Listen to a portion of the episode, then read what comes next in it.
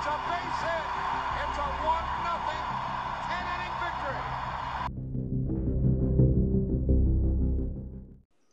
Welcome to the Exit Velocity Fantasy Baseball Podcast. My name is Brent. As always, I'm here with George. How are we doing this evening? Pretty good, man. Extra excited for our uh, show tonight as we are going to be focusing on the Minnesota Twins. Yes, so we have Twins expert, writer for Twins Daily, host of the Locked On Twins podcast, Nash Walker, with us. How you doing?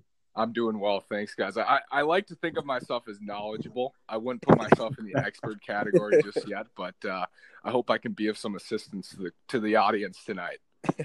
Yes, yeah, we've been working our way around with the Locked On Network, and we're both from Minnesota, huge Twins fans. So this one, we are extremely Oh, it's a lot of pressure. A lot of pressure. yeah. Tell us correct me if I'm got- wrong on any on any twin stuff. You guys can correct me. Other other spots won't be able to, but you guys will know. yeah, we shall see what happens. Uh, so tell us how you got started with Twins Daily and Locked On. Yeah, so I, I mean we've been we've been Twins fans our whole lives, my dad and I, and I kind of started up with my dad, of course, going to the Metrodome and uh, going to games back in the day. And I grew up a huge Twins fan and a huge baseball guy, played my whole life. Um, but you know, as we all three know, um, they struggled. You know, in the last uh, five or six years, losing ninety to hundred games a year, Mm-hmm. and uh, it's hard to be super invested in those times. And we still went to games, we still supported them, um, but you know, it is a little more difficult. And then last off season to see them kind of start to with this new front office to kind of start to make moves and to improve on their core, which we were excited about. You know, Jorge Polanco and, and Max Kepler and Miguel Sano. And I mean, we were excited about these guys, but we needed supplementation. And Mhm. to see that happen last offseason kind of bought me back into the process. And I started watching them right, you know, from opening day in March and into April. And um, you know, I just decided I really wanted to get involved because I liked, I'm a journalism major. So I, I I thought it'd be a good idea for me to start writing. I'm very passionate about the team. So I said, okay, I'm going to reach out to John Bonnes, who's a, a co owner of Twins Daily. And I listen to their podcast every day or almost every day. And I reached out to him. I said, hey, how can I get involved? He said, so glad uh, you wrote. And then we had a phone call. He set me up with a blog. And then, you know, a couple weeks or a couple months later, I was writing on the front page for him, which was uh, a super cool opportunity. Locked On kind of fell into my lap a little bit. I had a connection with Brandon Warne, who reports for Mhm. the Twins for Zone Coverage, and uh, he put out this opportunity, and uh, I did an interview for Locked On, and it was just it, everything kind of fell in line. I got some great opportunities, uh, have met some great people, and I've just enjoyed every minute of it. Yeah, and speaking of Twins this year, my first question to you: How good could this team have been this year if we didn't have this lockdown, or how good could they be if they still play this year? Yeah, I think. Well, I think you know we might get into it a little bit more, but I think there's going to be a season. Uh, maybe that's the optimistic view. I did write at Twins Daily this week. I'm I'm preparing for the worst, but hoping for the best. Definitely with this. Um, I did write about in the event of a canceled season what that would mean for the Twins. It does have big big implications for the Twins. It has big implications for every club, Mhm. but specifically for the Twins, I kind of focus more on maximizing uh, the final years of the King, Nelly Cruz. Mhm. Uh, just getting his age 40 season now, he'll be 40 this summer. He only has, you know, I think the best way to put it is he's better today than he will be tomorrow, it seems. And I think to maximize him in the heart of the lineup for one more year, maybe before he enters free agency or before he retires, I don't think he's going to retire. I mean, he was second in the AL and OPS last year. Mhm. Um, but to have him in the heart of the lineup for at least one more summer, to lose that would be really just that'd be a huge blow to the Twins. But what I've kind of said this offseason and and last summer was uh, what was separating the Twins from being in the same conversation as the Astros and the Yankees because we know they won 100 games. Mhm. Uh, they were right up there record wise. They're the third seed in the AL. Uh, were swept by the Yankees, of course, and, and kind of were made. They they look like the little brother in that series again. Uh, but I think the separation was they needed a, a star or or someone to kind of propel them over the top. Early on, we wanted it to be Zack Wheeler. You know, early on we were thinking about Madison Bumgarner could be that guy because of his pedigree in the postseason, and then it became Josh Donaldson. And I think when they added Donaldson, it really became real for me and for a lot of Twins fans that wow, this team is in it to win it, and they're going to be really good. They just won 101 games and then added their best player. So mm-hmm. it, it, that was kind of the way that I thought of it, which was this team is special, and if we don't get a season, that'd be a huge blow to a franchise that seems like they're on the edge of a World Series run, and and that's why it really hurts a little bit more. Yeah, and I know uh, me and Jordan, the one guy that they signed that at first when it happened as part of the Mookie Betts deal, we're like, oh man, we could do better than that. But right, I know as Jordan can tell you, we've kind of fell in love with it as the Kenta Maeda deal. Yep. And yeah, he just fell right in our lap. He did, and and Kenta is a guy that I look at Kenta, and I was down in Fort Myers uh, for spring training at the beginning of March, right when right before things started to fall down. So I watched Kenta pitch uh, in Fort Myers against the Red Sox. He was striking out Rafael Devers. He's making JD Martinez look dumb, and uh, you know, striking out Xander Bogaerts. Like the heart of the Red Sox lineup, it is spring training, and and we only can take so much from that. But this is a guy that when you look at him, his pedigree against right-handed batters. Mm-hmm. There's one pitcher that's better than him against righties in the last four years that he's been in the league. It's Max Scherzer.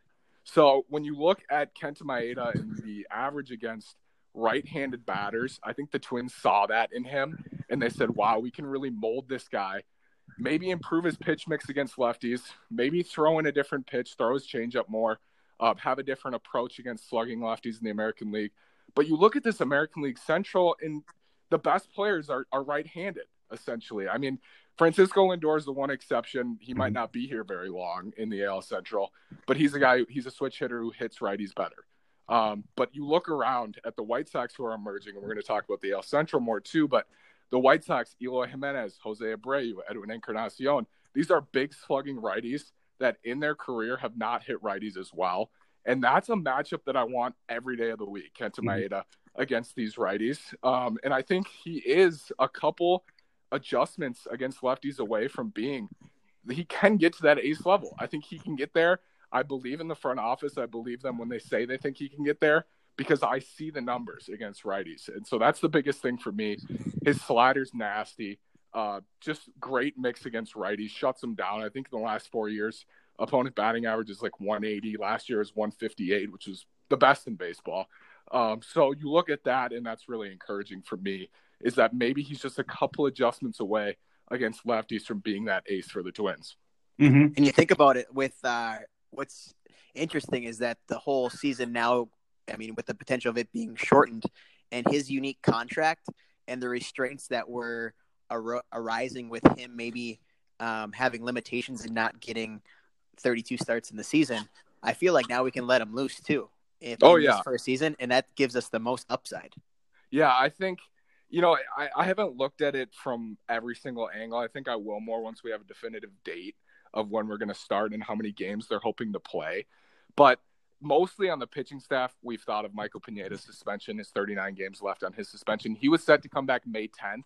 That was a, a home series against the Royals here uh, at Target Field, and that's when he was going to come back. But now it's up in the air: is that suspension going to get prorated for mm-hmm. however long the season is? Does he still have to serve the 39 games? Hopefully, he doesn't because that's a larger portion of the season. But yeah, you look at a guy like Kenta Maeda, who is his contract is so incentive laden. Everything's about games started, innings pitched. The Dodgers sent over 10 million for his first year. so basically, I mean, his first year for the Twins is free essentially. Yeah. Uh, and you know that contract is one of the most team friendly in all of baseball because he was coming over from Japan. He got you know it was an eight year deal for twenty four million, something like that. He wanted the guaranteed money.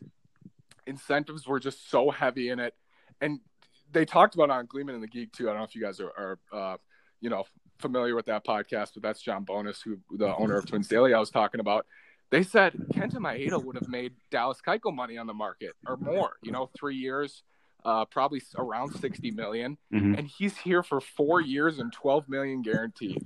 So what it's just deal. and the Dodgers sent over ten. So it's just like, and yeah, we're not gonna we're not gonna pay him three million a year, three and a half a year.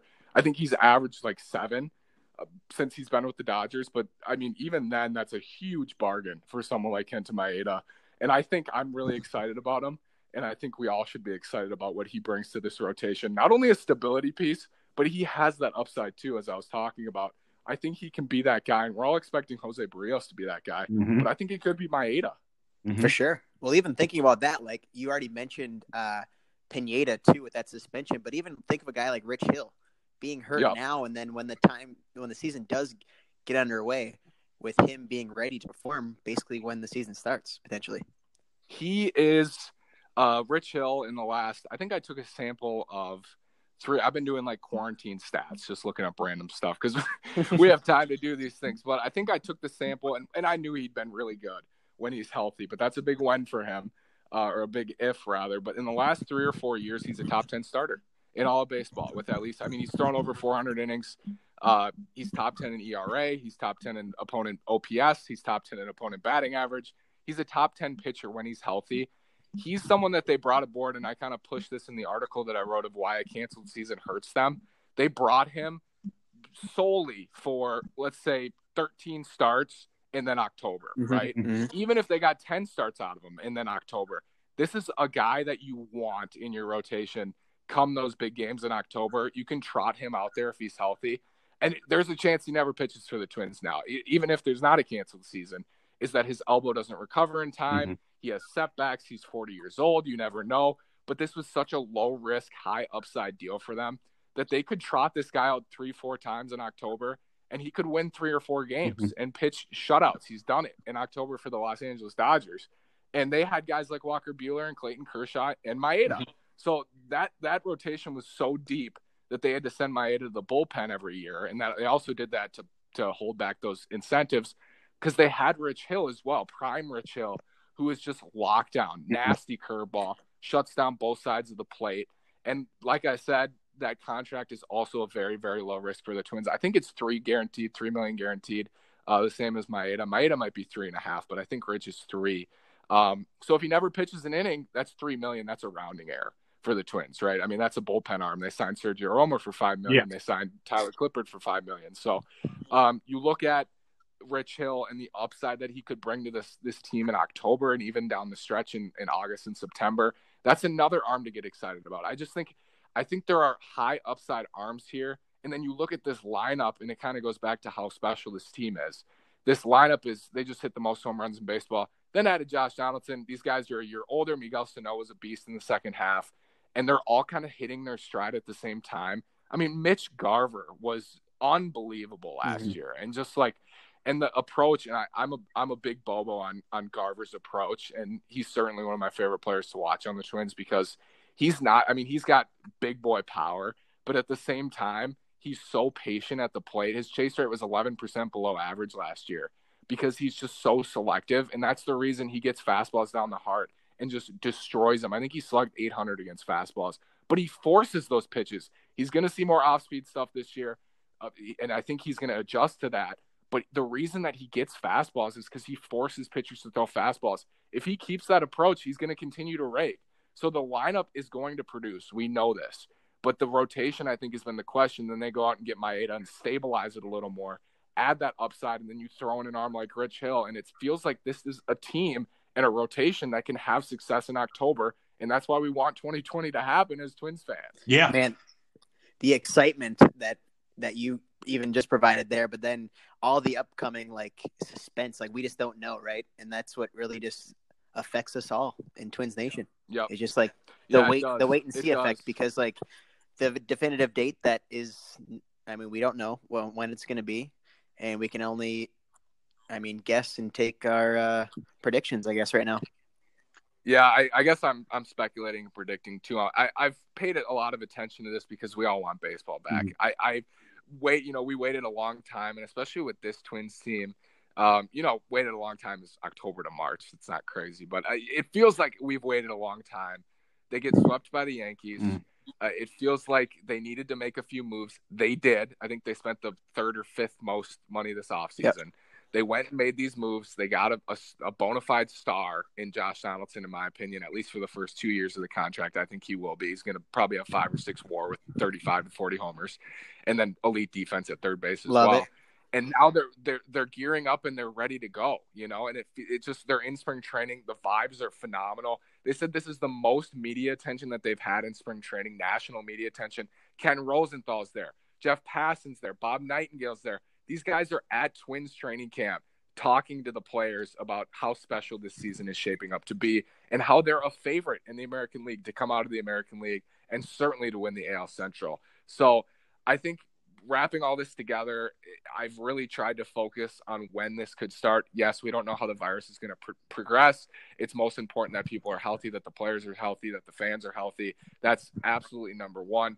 If we look at it, in my best estimation, I think June 1st is a good point to, to look at. I, that might be really optimistic and hopeful. I know that they've talked about June 1st. I've looked at the schedule a little bit. If you have double headers every Saturday, which is something they're talking about, and I think they both agree on. When I say both, I mean the Players Association and Major League Baseball would be have a double header every weekend. That that's a lot. You'd have to expand the rosters to keep arms fresh. And I think you have a doubleheader every weekend that adds 17 games. After June 1st, they have 100 left, the Twins. And then if they played midway through October, there's 15. You have 130 games. I think you can see who the best teams are with 130 games. Maybe not as well as 162, but if we got 130 games, I mean, that'd be insanely. I mean, that's insanely optimistic, but that'd be just great if we could Yeah. get that. Yeah, my one issue that I could see with this Twins team is we are older. The stamina, I think, if we smash all those games together, could get a little ugly because last year the only guy to play over 140 games is Jorge Polanco. Mm-hmm. Everybody else is under 140, a lot of 130 games. Nelson Cruz only played 120. So my thing Yep. would be if they smash these games together, we're gonna need like a Marwin Gonzalez to step in. Uh, Audrey Absolutely. Absolutely. And that's, I mean, that's a very fair point to make as well. I think when you look at the Twins, though, and you look at the depth that they have, they had 10 above average hitters last year with Adrians. And Marwin was not an above average hitter last year. He, he really didn't have a great year last year.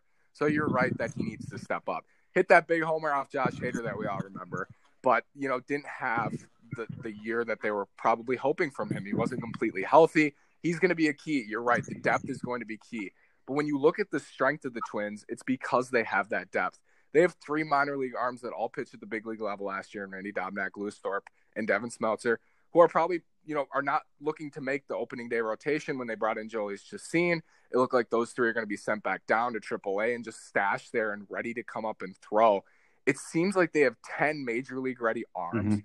I don't worry about the arms as much at all. I also think the strength of the Twins farm system because they're a top 10 farm, uh, you know, unanimously across the board is because they're deep. They have a great top five. I, I like their top five a lot. You know, a lot of baseball writers and, and baseball analysts like their top five, but the strength of the system is in like the 10 to 20 range. Luis Arraez was like the 17th best prospect. Mhm. So you look at what can happen deeper in that range and the upside that they have back there of guys that are ready to go. And we'll talk more about the prospects, but they have arms and bats that are ready to contribute at the major league level. And you're going to see that. And that's really exciting because we're going to see guys like Brent Rooker and Trevor Larnach and Alex Kirilloff. If there is a shortened season like this where they're having double headers, canceling out off days, they're going to bring these guys up because they're going to need them. And we're going to see them at the big league level and they seem ready to go. And this is kind of, it's funny because we were talking about these players and saying, this lineup is so loaded. Where the heck is Alex Kirilloff going to fit in if he if he hits 350 at, at Double A and then gets moved up and he's ready to ready to play in the bigs? He doesn't have a spot. But now, because if if the season is shortened in the way that that we're hoping it is, he's going to have an opportunity. These guys are going to have opportunities because they're going to need off days, and that's a good point. Is that the stamina could be an issue, but they also have guys that are ready to go, and that's where the strength of the system really is is deep and also right at the forefront with Kirilloff and Larnach, who both just Mm. raked in spring training and looked just tremendous. I mean, I was at the game. Larnach hit one about 500 feet, and they're talking about. I mean, the knock, the one knock that you can find on Trevor Larnach that that people write about is, oh, we don't know if he has pull power. You know, you can spread it to all three fields. Does he have pull power? I watched him pull a ball about 500 feet out to the highway in Mhm. Fort Myers. So uh, I think they have guys that are ready to go, and that's why I'm a little less worried about the depth piece.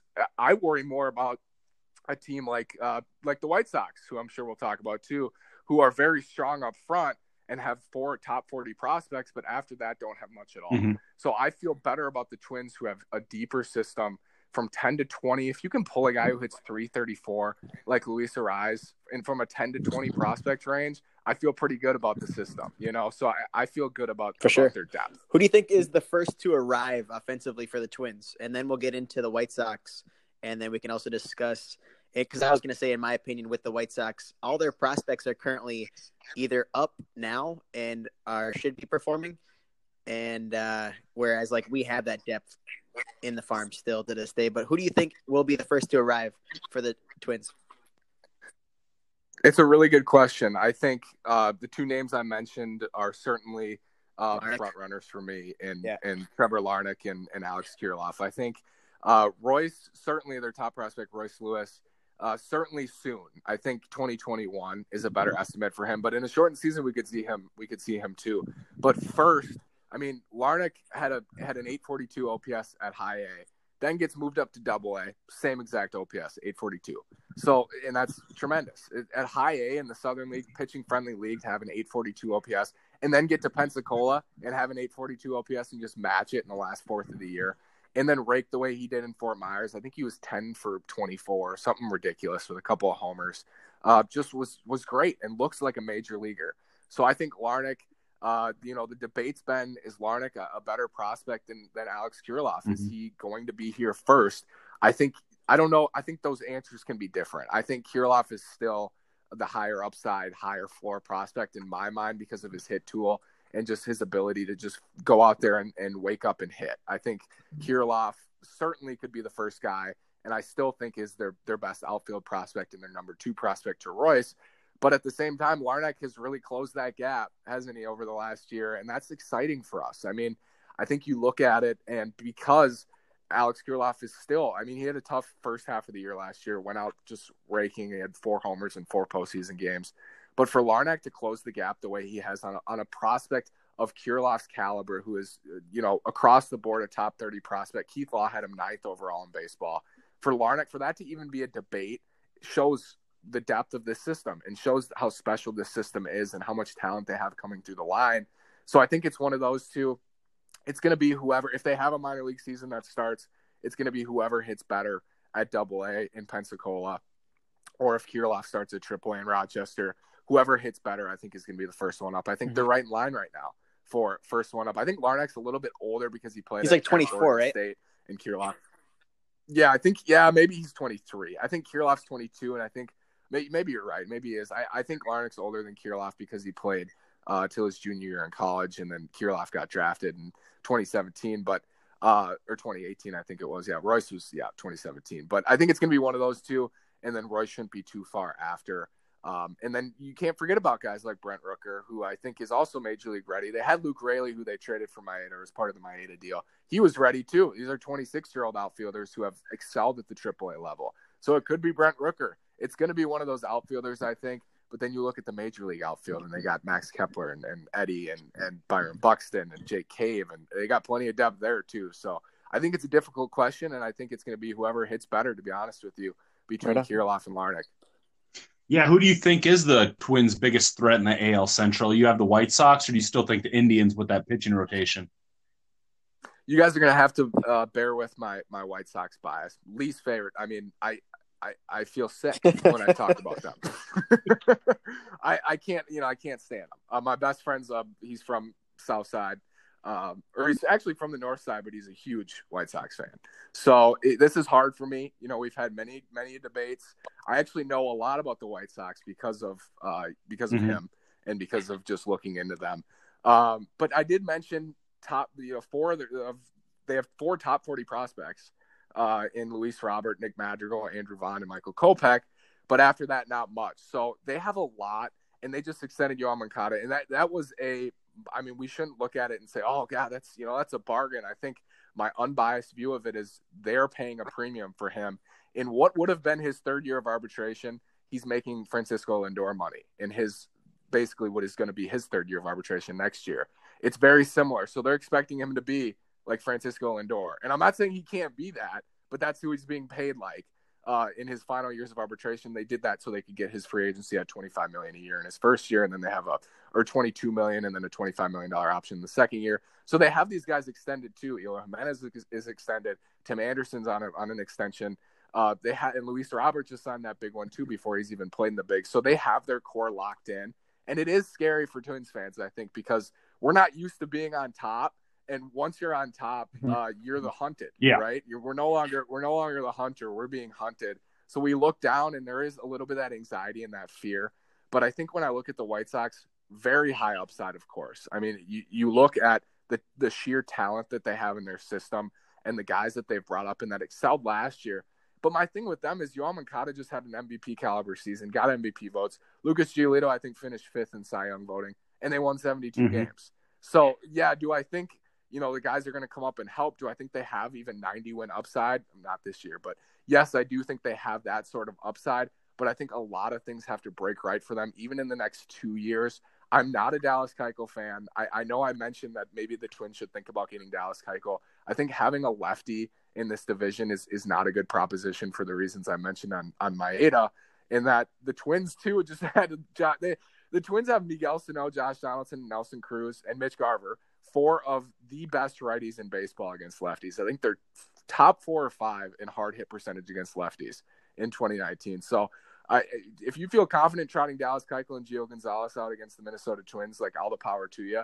I certainly wouldn't, but I, I feel confident that the Twins are are they've proven to us that they can win. And will it take maybe one season for the White Sox to go out there and, and have an incredible year? And could that happen? It, it could. I'm not saying it, it can't happen, but it's a lot like what we've said with the Twins maybe in 2017 or 2018. And eventually they did break out in 2019 and a lot of things did go right. It wasn't a magical season by any means. They had a lot of injuries, but a lot of things would have to break right for the White Sox, I think, in 2020 and even in 2021 because of how strong the Twins are with that top 10 system. The Sox no longer have a top 10 yeah. system, in my opinion, because they've graduated so many guys to the majors. And then they have guys who haven't really developed yet. Dylan Cease had a, a, above five ERA last year. Reynaldo Lopez, I think, had the worst ERA in all of baseball, gave up the most homers in baseball. So these are guys that are going to have to like reduce their ERAs by two runs. And certainly they could. And, and I'm not saying they can't, but it just seems like a lot for all of them to break at the same time. And, and I'm not I'm not too concerned about what they bring uh, to the table even in the next two years. Yeah, I mean the roster. If you look through it, I mean it's. I think it's a roster full of misfit toys. What they tried to do, I think, is blend a bunch of old veterans in to teach young guys yep. how to play, like Edwin and Encarnacion. They try. They're trying to be the twins, yeah. Brent they're trying to be the Twins. I mean, you look at what the Twins did last year with with Nelson Cruz and and bringing in Jonathan Schoop and CJ Cron, kind of trying to supplement, but they try to follow the Twins model for sure. Yeah, I mean, like Nomar Mazara, he's been he struggled with uh, Texas, so he might be able to come around. But like the uh, even the rotation, like you said, it's a bunch of righties that throw hanging curveballs that are going to get smashed. Reynaldo Lopez, yeah. every other game he could give up ten runs. Yep. I mean, they just have so many question marks, right? I just think they have so many question marks up and down the roster. And those questions could be answered yes, yes, yes, hit, hit, hit, hit. They all reach their potential, but the odds of that happening are are slim to none, in my mind at least. And uh, maybe we're really foolish to think that they can't come and they can't, you know, put out all together for one or two seasons and then have a dynasty for the next five or six years but I, I, just I'll believe it when I see it. Maybe is is the approach to take there because we've seen it with the Twins. They just won 101 mm-hmm. games. It's the second most in franchise history. We saw them do it. The White Sox won 72 games. So until we see them do it, I don't think there's much concern there. But the Indians last year, I mean, they weren't worried about the Twins, mm-hmm. and then the Twins come up and, and steal it right away. So it's certainly a volatile league, and it's it's something to watch for sure. And I I definitely have. I try not to look at White Sox fan Twitter accounts uh, because that drives me nuts. But other than that, uh, I just try to pay attention to the moves and pay attention to the division because divisions are so big in baseball, as we know. Yeah, Jordan, who do you fear? Do you are you more worried about the Indians or are you White Sox? No, I've mentioned this before. Cleveland is my biggest. I would say I they would be considered as the biggest threat for us, just as far as what they've done in the in recent years and with the strength of their rotation when healthy. Um, Bieber and Clevinger are now at top tier on that rotation, which is a bit strange comparing to recent years, but um, just based on what, Ter- what Terry Francona does, he's a winner. He knows how to win, and he's had recent success there. So I would say that they still remain our biggest contender in the Central. Yeah, I think the the common theme there yeah. is they've proven they can do it. Mm-hmm. Right? They won the division three years in a row. Uh, like you said, Tito's great. Uh, they have winning players. They have the best left side of the infield in the league, in my opinion, in, in Ramirez and Lindor. Uh, top two in the rotation, super strong. Depth wise, you know, not anywhere near the Twins. Their outfield is kind of a mess. Um, so there's they're a team to think about again. but and they've proven they can win. And I think that's more so why we worry about the Indians is they were a legitimate threat to the Twins last year, and then they won the division three years in a row, like I said. So I think you're right that Jordan that the proving you can win is a big thing. I think in, in this is you have to prove the White Sox. Like when's the last time they Yeah. had a winning season? 2008. That doesn't change anything, but I just think you have to prove it uh, to me at least, and maybe that doesn't mean anything, but for sure. uh, the it's just nice to proven it. know that that's our biggest competition, like on paper, because I they don't seem as fearful as Right. they have in years past, which is nice, right? Because I mean, even last year, the Twins, Right. in my, and they they exceeded my expectations, obviously, and I'm sure they did to many, right? But like, but like, I'd say but I mean, like, even in comparing like what we are now and in the strides we made this offseason and what everyone else did, which was next to nothing, I just feel that we can be extra confident going into the season.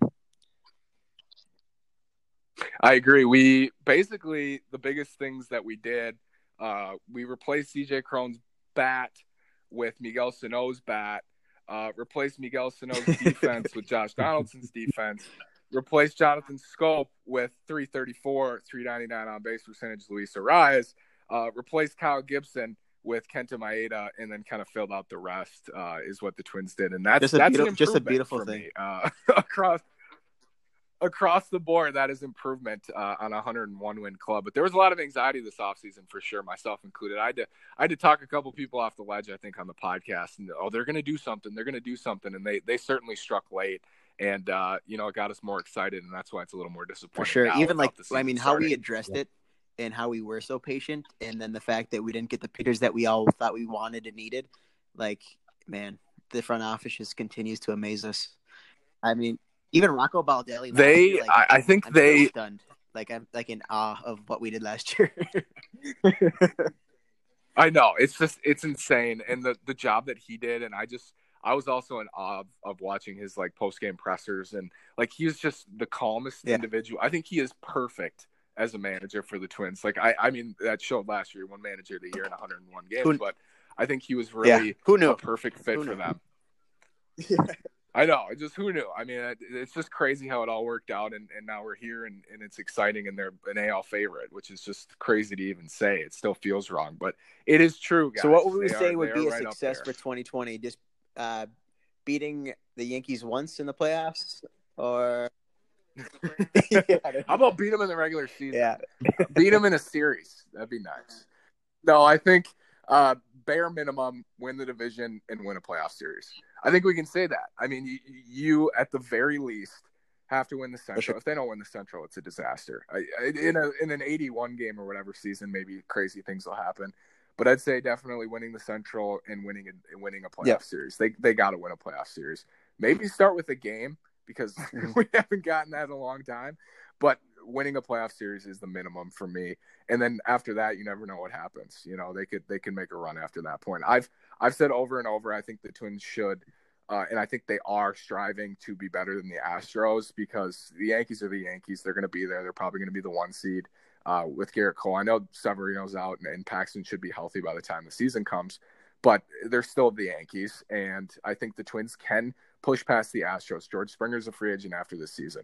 Verlander and Greinke are 37 and 36. I mean, they're still great, but uh, how much longer? You know, and and their core is intact, but I think the Twins can consistently be a two seed here in the next couple of years, starting this year. Get home field for a playoff series, and then go win a playoff series. I mean, that's and then if they get swept in the in the championship series, very disappointing. We would hate to see it, but then we go into 2021. Yep. We say, all right, win the win the American League. You know, it's just it's just steps that you take, and I think they could win a playoff series, win another playoff series, and then it, it's just it's October. You know, or it might be shit, it November. might be even December, but you never know. You never know what's going to happen.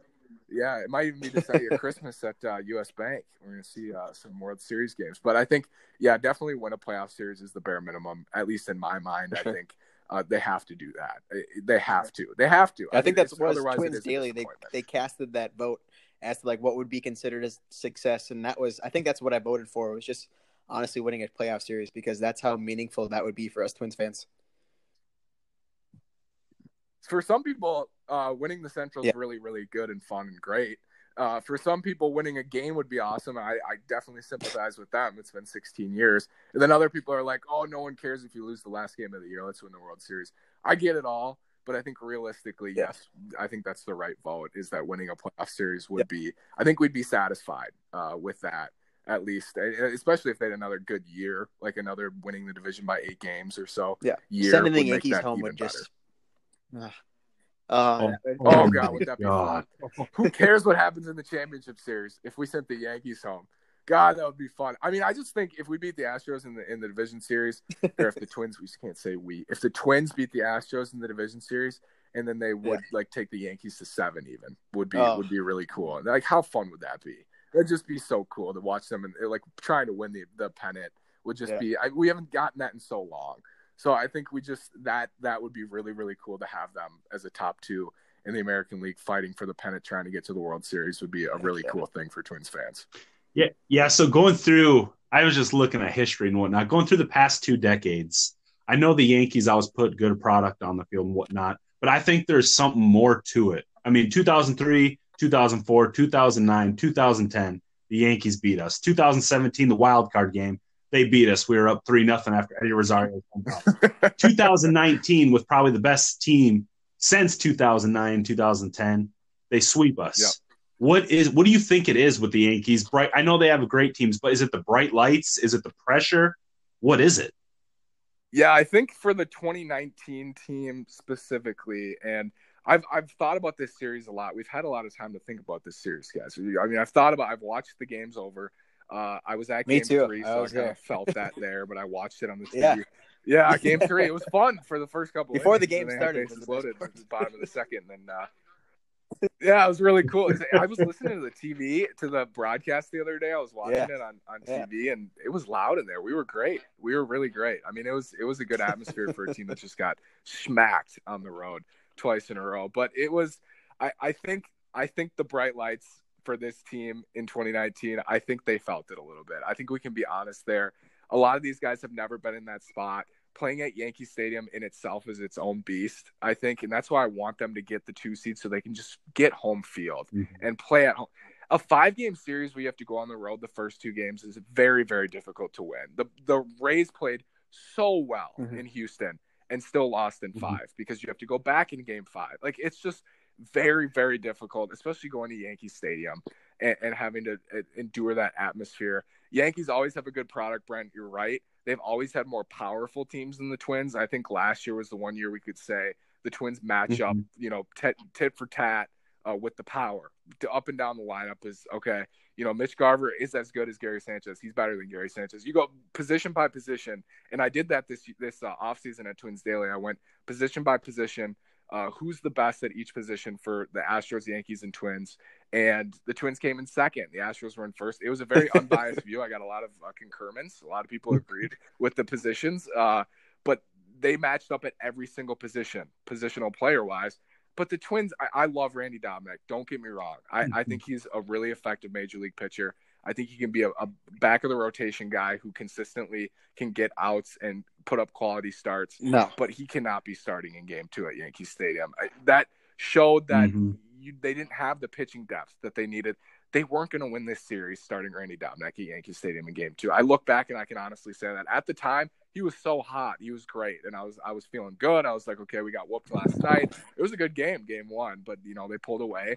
And then I, I thought, okay, Randy's been really good. Let's let's go. And then he was clearly overmatched. It's a Yankees club that you cannot throw a, back rotation starter out there in game two.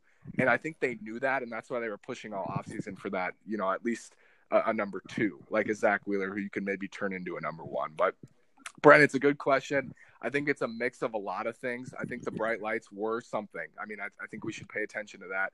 Also, though, I, I give them the benefit of the doubt because you think about the health during that Mhm. series. Mitch Garver's hip was not right. He, he just didn't look right. He, he didn't look right. I think he went 0 for 10 or something Mhm. like that. Max Kepler's shoulder, he was out for a month before the series. Um, you know, Nelson Cruz, his wrist is still, you It's know, like sixty he's still percent. trying to play through the wrist injury. Yeah, it's just insane. I think he got just thousand OPS even with the wrist after he got hurt, which is crazy. Um, but there were injuries. Polanco just had ankle surgery. He wasn't fully healthy. So I, I look at the team and I don't think they were completely healthy. Luis Yep, Arraez was yep. hobbling. Yeah. You know, remember he sprained his ankle the weekend before and uh, he shouldn't have been playing, but he was because it's the playoffs and he was so good and a big part of the squad, of course. But they weren't healthy. That was another part. And then it's such a short series and it's in October that it, it can be gone in the you know snap of the fingers can be done. And I, I think it's hard, but if you play the Yankees a hundred times last year, even if you do start Randy Dobnak in game two, I think you go to game five in more in more series than not, is is how I would put it. I think in a smaller percentage of those hundred series, you're getting swept. I just Mhm. think in baseball, they were the only team to get swept uh, in the in the division series. Like I just think in baseball, the way that it's played, the best teams in the world win two out of three games. Like it's just, I- I think it was a really unique series, which sucks for us because it was such a fun year. And, and the Yankees always beat us, and we just wanted to beat them at least one game, and then they sweep us. And it does suck. It also sucks that we have to wait longer to start this season, but it, I just think there are many factors that that played in, and I think the injuries is something we should look at primarily as why the Twins weren't, you know, really competitive in Mhm. that series.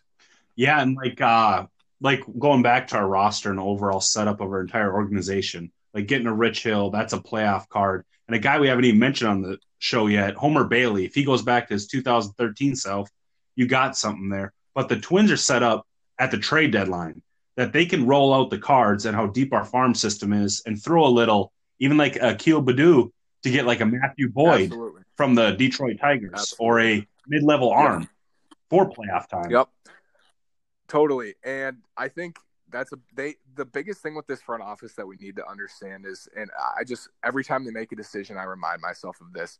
They the number one thing that they want, whether it's financially, uh, roster wise, is flexibility. They need Mhm. flexibility, and that's what they push for, and they've worked so hard for it. And that's why the Donaldson signing was was out of the out of their realm because he's not super flexible. He's got no trade clause to 12 teams or whatever. And, you know, in the last two years, it might be an albatross, but they needed to do that.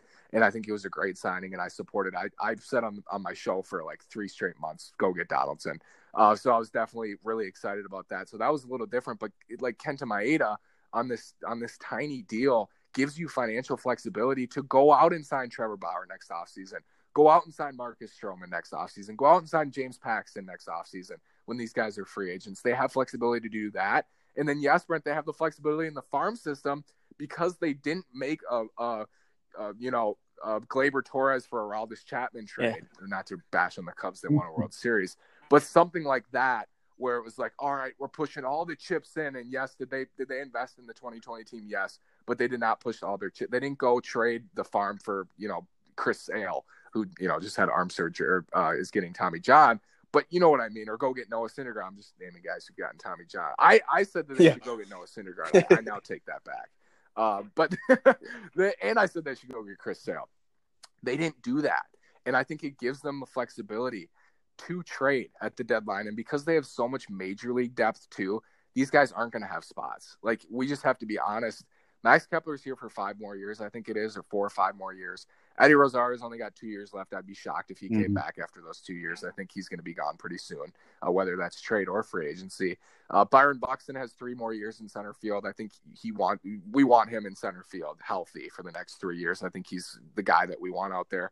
So where's Larnach and where's Kirilloff going to fit in right now? Miguel Sano's locked in on a three-year deal at first. Josh Donaldson's locked in on a four-year deal at third. They're talking about extending Nelson Cruz into 2021, which is crazy, but why wouldn't you if he's going to continue to hit like this? So where does Larnach fit in when he's ready to go? Where does Kirilloff fit in when he's ready to go? Eddie will have a spot. There will be a spot waiting in left field for one of those guys. But then a Brent Rooker too, who I think has trade value. So they have these pieces, and they have. It's a good problem to have that they have expendable. I don't want to say expendable because you know they could end up being MVP caliber, but they have flexibility to go trade for a top tier arm at the deadline, whether that be Matthew Boyd or uh, Jon Gray of Colorado. And these are names that have been tossed around all offseason. We never mentioned Kenta Maeda. I mean, I didn't even I didn't even think he was available. We just never thought he was. So they they go do that too. They'll go get someone we've never talked about, and he'll go out and have a 3.25 ERA and win 15 games. But uh, I think they have the flexibility to do it. I, I don't know if we're going to get a trade deadline, but if there is one, I think the Twins will be active again. And and you know, a lot of people said they went bare minimum last year, and I think that's a fair take because they only got Sam Dyson and and Sergio Romo. But at the time, we got to remember Kyle Gibson was pitching really well, so it is it's a difficult thing at the deadline. Um, but I think they learned their lesson last year that they don't want to be in a position that they were in mm-hmm. in the playoffs where they had to start uh, Randy Dobnak in game two. I think they were happy to put him out there. Rocco trusts him. I, I was excited at the time. Uh, but looking back, I don't think they want to put themselves in that situation again. And that's part of why they added this depth with Rich Hill and they have Pineda on re-signing Pineda and, and Maeda and Odorizzi. And they have all these guys coming back, plus depth in Homer Bailey and the three minor leaguers that I mentioned. So they didn't want to be in a position that they were in last October. And I think they've learned a lot. And maybe they learned too that we need that front level arm and let's go get them at the trade deadline. And I think they have the resources to do it. Absolutely. For sure. Even comparing to last year. So, like, at last year at the deadline when we didn't get Bumgarner for Royce Lewis and we're all bent out of mm-hmm. shape and stressed out. Mm-hmm. Like, why, why, why? We should have just done it. This is our year. This is our year. But like, look at the moves now, the things that we've done this year, and now going in, like we can make those moves this year because now we'll be, even be more set up for success. And I feel like this would be the year that we would take those types of actions at the deadline if we were, like you said, gonna get a deadline in 2020. Yeah, I don't think they're. I don't think they're, and I, I'm totally in support of this. Their their thing too is not only yeah. flexibility but also sustained success, right? And and they believe that building from within is how you sustain success. Look at the Dodgers. Look at the Yankees. I mean, Aaron. Yes, the Yankees signed Gerrit Cole level free agents, yep. but they developed Aaron Judge, you know, and they developed Gleyber Man, that, Torres. That they Aroldis Chapman, Gleyber Torres trading deal. Chapman for Gleyber Torres. I know. That's crazy. Because look, who's their closer? That deal just looks. Jordan? I mean, yes, the who's Cubs got what they now? want, but I mean, yeah, wow, just it all works out for both sides. But I mean, the Cubs got their world. It's wild, but they make. Yeah, they can sign big level free agents, but they make these deals and then they develop from within and they they churn out arms and legs too. Um, and that's what the Twins believe in, and, and they have the system to have sustained, sustained success. So I'm a little skeptical that the chip pushing is ever going to be like ridiculous all in because that that's an all for example that's a good example Or Aroldis Chapman for Gleyber Torres. That's an example of an all in move. You're trading six plus years of a potential. They didn't know at the time. You never know with prospects of a potential star for a closer for one year, basically a rental. That's an example of an all in move for a World Series. I totally get it for the Cubs. I've argued with my Cubs fans friends about this about how I would never make that trade um, because I'm a, I'm a Twins front office guy and, and they probably wouldn't make that trade. So that's a, a really good way to put it, I think, is that they would never do something like that. So if you're expecting like this crazy, I just don't think they would do it because I, I, I know that they want sustained sure. success and we should be in support of that. In that, you know, I, I think they want continuously to put out division winning caliber clubs and whether they're as good as this 2020 team is shaping up to be, I, I think that will be the question. But they're all I think for the next for for the foreseeable future, their teams are going to be competitive and they're going to be fun and they're going to continue to have guys come through the system and just show up out of nowhere. Luis Arraez show up out of nowhere, and the only re- way you can do that is developing and then not trading away your assets that you view as you know contributors to the to the near future or to even the distant future in younger outfielders in Misael Urbina or even Akil Baddoo. Uh, guys like that who, if you think that they can be major leaguers, contribute to a division winning club, don't trade them you know, and I think they believe in that, and they believed in that at the trade deadline. They believe in it this offseason. The Kenta Maeda deal for me, I think once they decided that Brusdar Graterol was a reliever, it made him that much more expendable. They have a great bullpen already. They didn't really need him back there. I love Brusdar Graterol. I'm going to miss him. I already do. But that was not a chip pushing move. Yeah. That was a chip pushing move, but not like an all in move, you know? Because I think once they realized he was a reliever and not that high high caliber arm and – uh, you know, they've mentioned this as well in Gleeman of the Geek. They could be wrong. They could be wrong about about Brusdar Graterol. He could turn out to be that ace level pitcher. I don't think he will because I think the Dodgers are going to keep him back there for now. But they make these moves not only for uh, two weeks from now or a month from now. They make these moves for okay, we're looking at 2025 when we're still employed by the Twins. Do we want to have a 50 win rebuilding club like they did in 2016? You know, I, I think they think about that, and I'm glad that they do because I'd rather have consistently winning teams with signings like Josh Donaldson because they had the flexibility to go do that when they have guys that come up and contribute at a consistent level. So it's just the best thing you could do. I believe in it too. Is is develop from within and then supplement with stars like Donaldson and like Nelson Cruz. And they've done it to just perfection. And now the only thing left is winning in the playoffs. Um, but yeah, I, I, agree with you that they will definitely have resources to do resources to do it at the deadline, and I expect that to happen. I just don't expect like a full on chat. No, for, no, for, for sure. Gleyber yeah. deal. Royce Lewis isn't going drift. anywhere. Yeah. no, he's not. I think you know they mentioned. I can't remember what it was on, but they mentioned uh, there are players that this was. I don't know what the direct quote was. There are players that, and it was Thad or Derek, one of them that they are going to see in a Twins jersey, is what they said. Like they're not they they no matter what push comes to shove, Royce Lewis or Alex Kirilloff or whoever they have in mind, they're going to see them in a Twins jersey. Uh, no matter when it is, no matter how well it goes, uh, they're not going to trade them. So I, they might say they don't have untouchables. Some people say, "Oh, there's no such thing as an untouchable." They've said they're they're going to have guys come up and play in Twins jerseys and that's a foregone conclusion. I think yep. Royce and Kirilloff fall into that pool. Yeah, digging deeper into the Twins farm system, who is a guy besides the big three, Lewis, Larnach, Kirilloff, that you're looking forward to? Like I got a guy like Keoni Cavaco, who we took 13th overall in 2019, and I mean he struggled in rookie ball. But I mean, he could be a five-tool guy. He's 6'2", 190 pounds. He puts on 20, 30 pounds. You're looking at like a Marcus Semien type shortstop. So, I mean, who's your guy that yep. you have an eye on deeper in the system? I think uh, you bring up a good point, Brent, in that they love upside. And I appreciate that because Royce Lewis at one, uh, I don't know if I, I don't remember this draft super well, but I, yep. I've read about it now. Hunter Greene was supposed to go number one. Um, and they took Royce Lewis. And Royce Lewis is a, a prep prep shortstop, a super, you know, tools that jump off the page, but very, very raw. He's still that way. Uh, all due respect to Royce, who's great in the spring. I mean, decent in the spring. Hit a hit a couple bombs. He actually hit a homer off Zack Wheeler, which was fun to see. Uh, but you know, guys that have tools that jump off the page because they so clearly believe that they can develop them and they can pull those tools out. And that's why Keoni's fun too mm-hmm. because he's a lot like Royce. He's a he's a rangy shortstop, big, whose tools jump off the page, has high upside, very like even more raw than Lewis was back in 2017. Super raw, and we saw it at rookie ball. I think he hit 170 or whatever.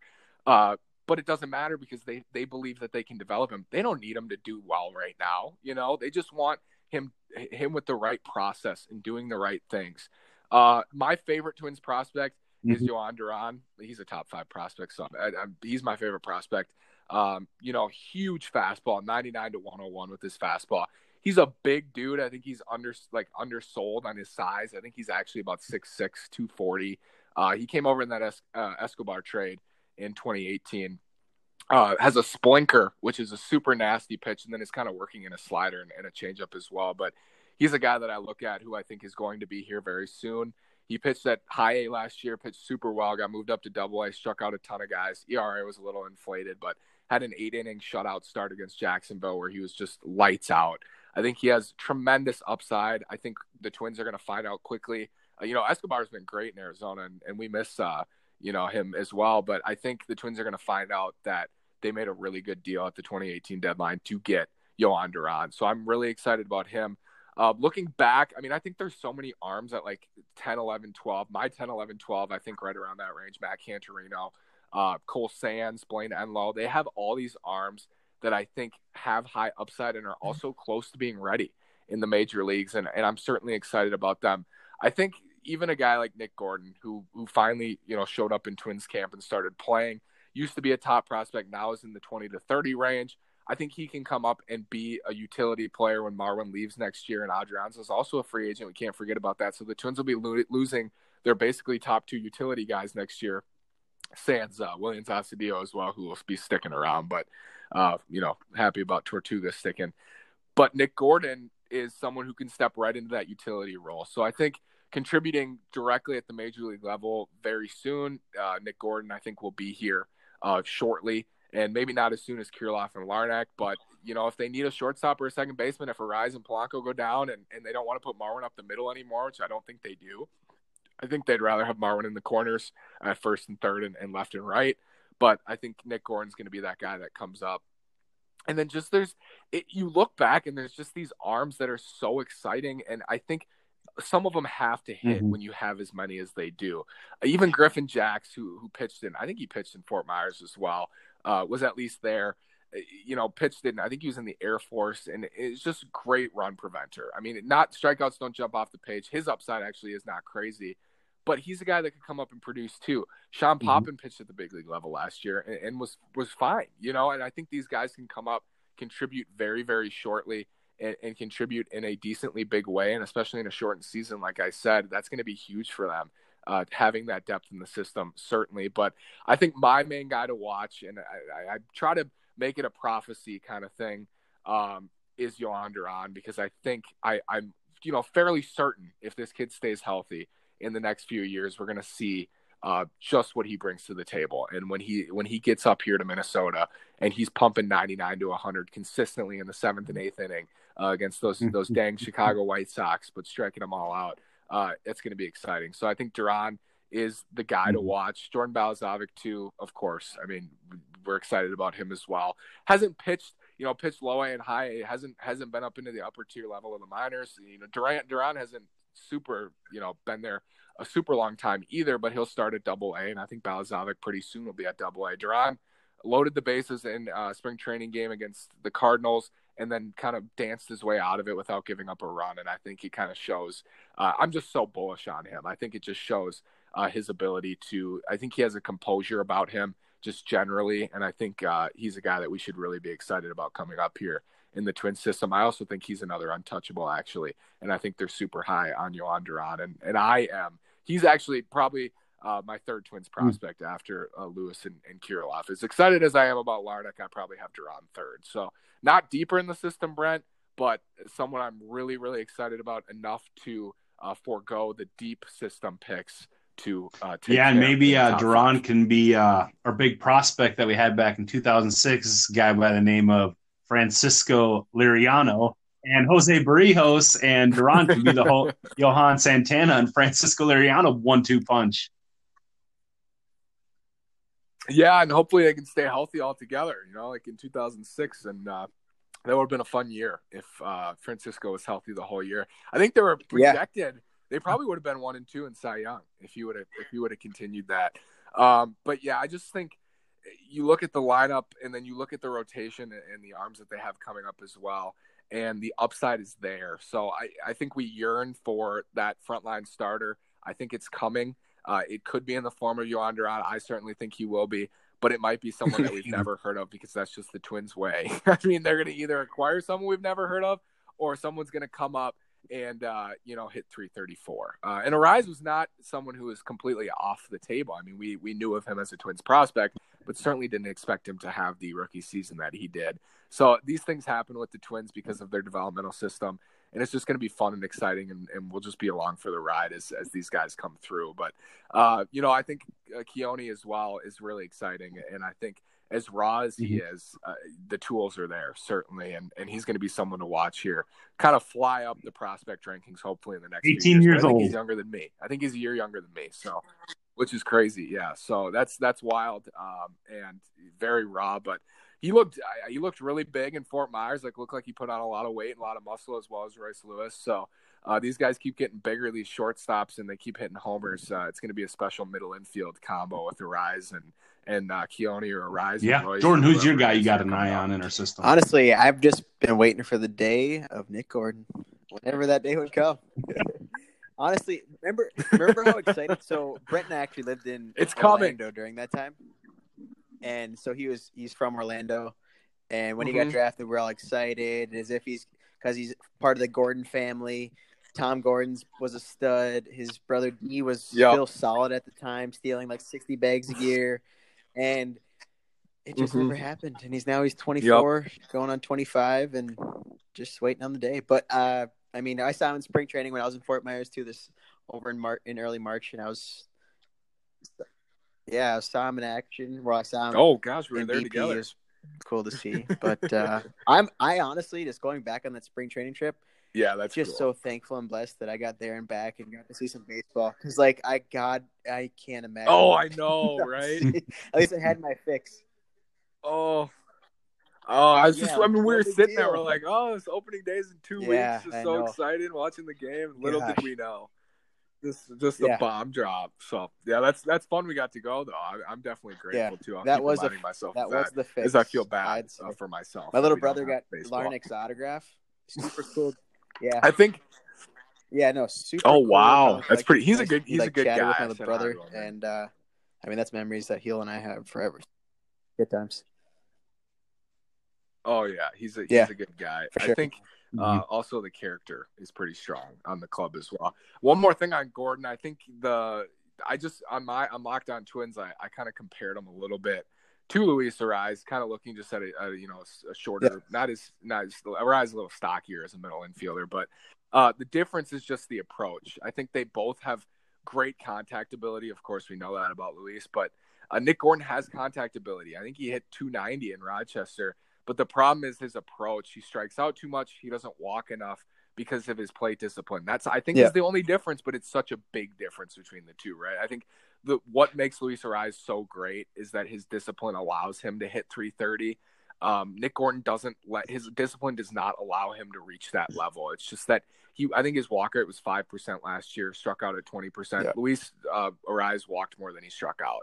So it's just like that's the big difference. They have very similar contact ability. Like Nick Gordon has that ability to spray the ball over the field from the left side of the plate. He just doesn't have the same discipline as Arraez. But if he was able to develop that, I think we could say that Mhm. about probably 500 major leaguers. If they developed plate discipline, oh god, they'd be really special. But For sure. Get We can only hope. here. Where do you uh, see where do you see or so. Arraez batting? So I mean, even since honestly, like day one when he arrived to this to the big stage, his presence at the plate, true professional, very patient.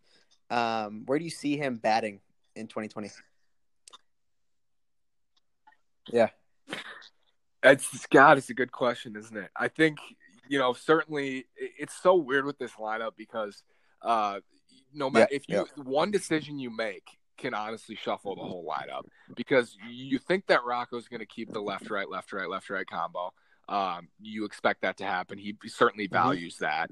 So if you put Arraez first, you got to have a righty second. Uh, so you'd have maybe Donaldson. Uh, do you then go back to back Donaldson Cruz though, and then you break that rule, and then maybe Kepler four. And I think that's been the lineup that they've been that has certainly been opinioned is that people think it'll go Arraez, uh, Donaldson, Cruz, Kepler. But then where's Jorge Polanco hit? You know, is he hitting sixth? Because then after Kepler, uh, maybe you have Sano, and then you have Polanco, and then Garver's batting seventh, and then Eddie's batting eighth. So it's just someone's someone really good is going to be batting eighth, um, and that could be Luis Arraez as well. So I, I look at it. My prediction from everything I've heard and read, and um, just what I think, I think they do value Jorge Polanco in the two hole against righties at least because he hits righties really well, and he did. I mean, he was the starter in the All Star game last year for the American League.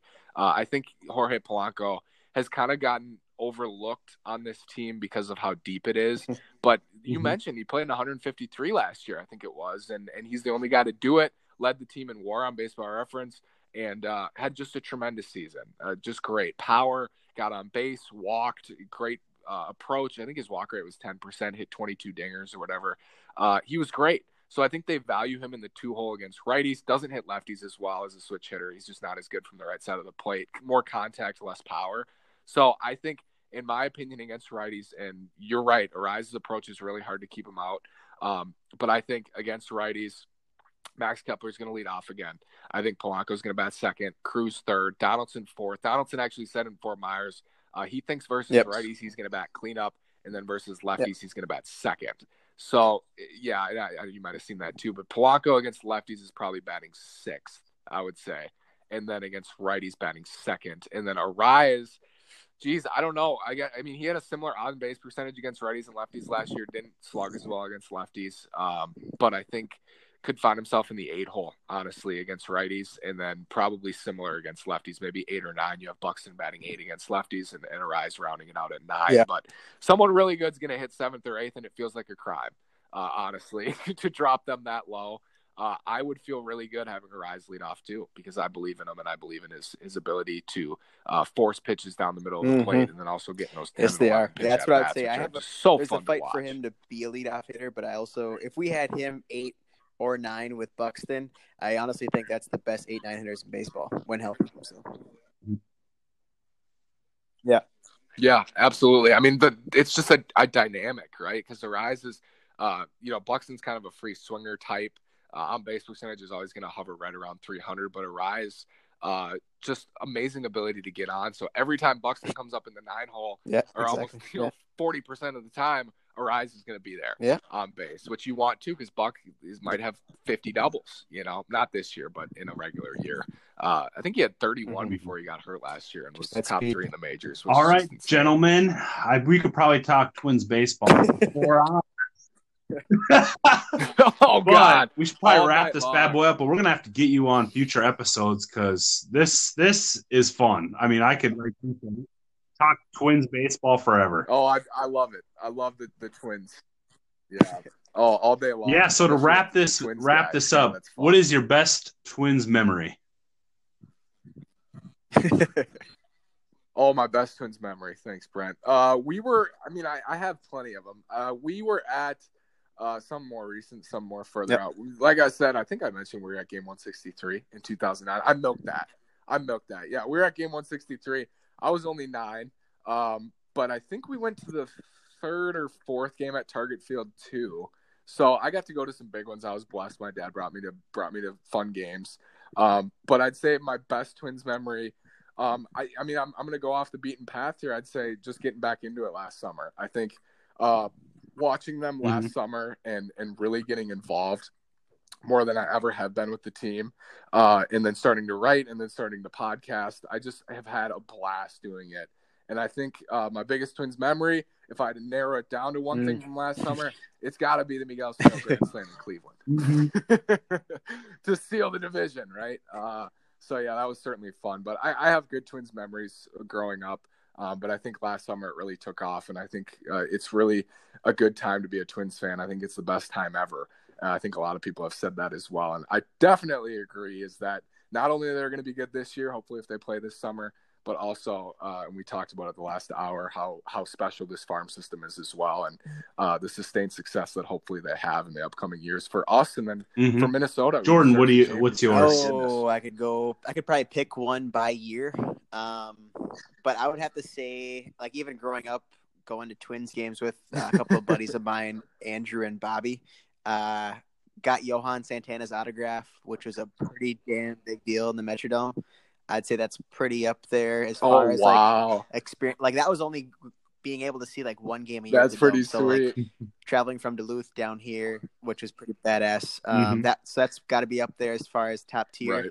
But even like, even honestly, like I mentioned this before, but before the game started of Game Three, that hype in the playoffs, like everything that was going on at Oh, it was great. at that point in time.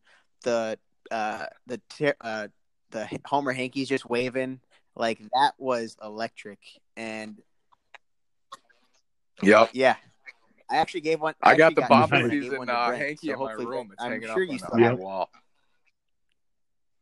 Mine Oh, Brent- was Brent, for your back in the day when you went to in high school and you went to the Metrodome. That was a big deal. Going to the Metrodome to watch a Twins game was a big deal. But recently was the 2007. I wasn't at the game or anything, but in 2017, that wild card game we lost to the Yankees. But when Eddie, I was delivering pizzas that night, listening to the game on the radio, and when Eddie Rosario hit that three run home run, I had to pull the car over and just freak out. That was unreal. unbelievable. Oh gosh, I'm sorry. I, I forgot about a big one too. Is uh, I was driving back to Missouri because it was after winter break this year, uh, in January. Of course, this year. You only signed this year, but I got a text from a buddy that Donaldson signed, had to do the same thing. Brett, I pulled over to the gas station, screaming, just screaming. Could not believe it. I was in the Hy-Vee bathroom yelling, and, and the person came in there like, "Are you okay?" I said, "Yeah, I'm good. Donaldson's a twin." so that's that reminded me. I had to pull over for that too. But uh, if you're driving, definitely you got to pull over in, in twins times like that. That's right. Hey, thanks, guys. I really appreciate you uh, you asking me questions and listening. sure. And uh, please, Yeah, how can everyone follow you and again. where can they listen to on. at? Oh God, I'm sure they all follow. No, I'm kidding. Uh, at Locked On Twins on Twitter is the show handle. I'm also at Nash Walker Nine on Twitter, and then uh, Apple Podcasts, Spotify, and then I post them every day on Locked On Twins, and then TwinsDaily.com. Not not just me. I only post every Friday, but uh, the stuff there is just incredible. So, and if you guys ever want to write, you should start. Uh, I'm sure you'd both be great. You should start writing for them. It's just an amazing opportunity and the content there is, is really second to none. We have so many great writers who are covering so many different things. So twinsdaily.com is uh, the source Hey, for twin stuff. And keep listening Yep. to the Exit Velocity podcast. Did I say it right? Yes. All right, sir. you have a good Keep night, sir. Appreciate it. in.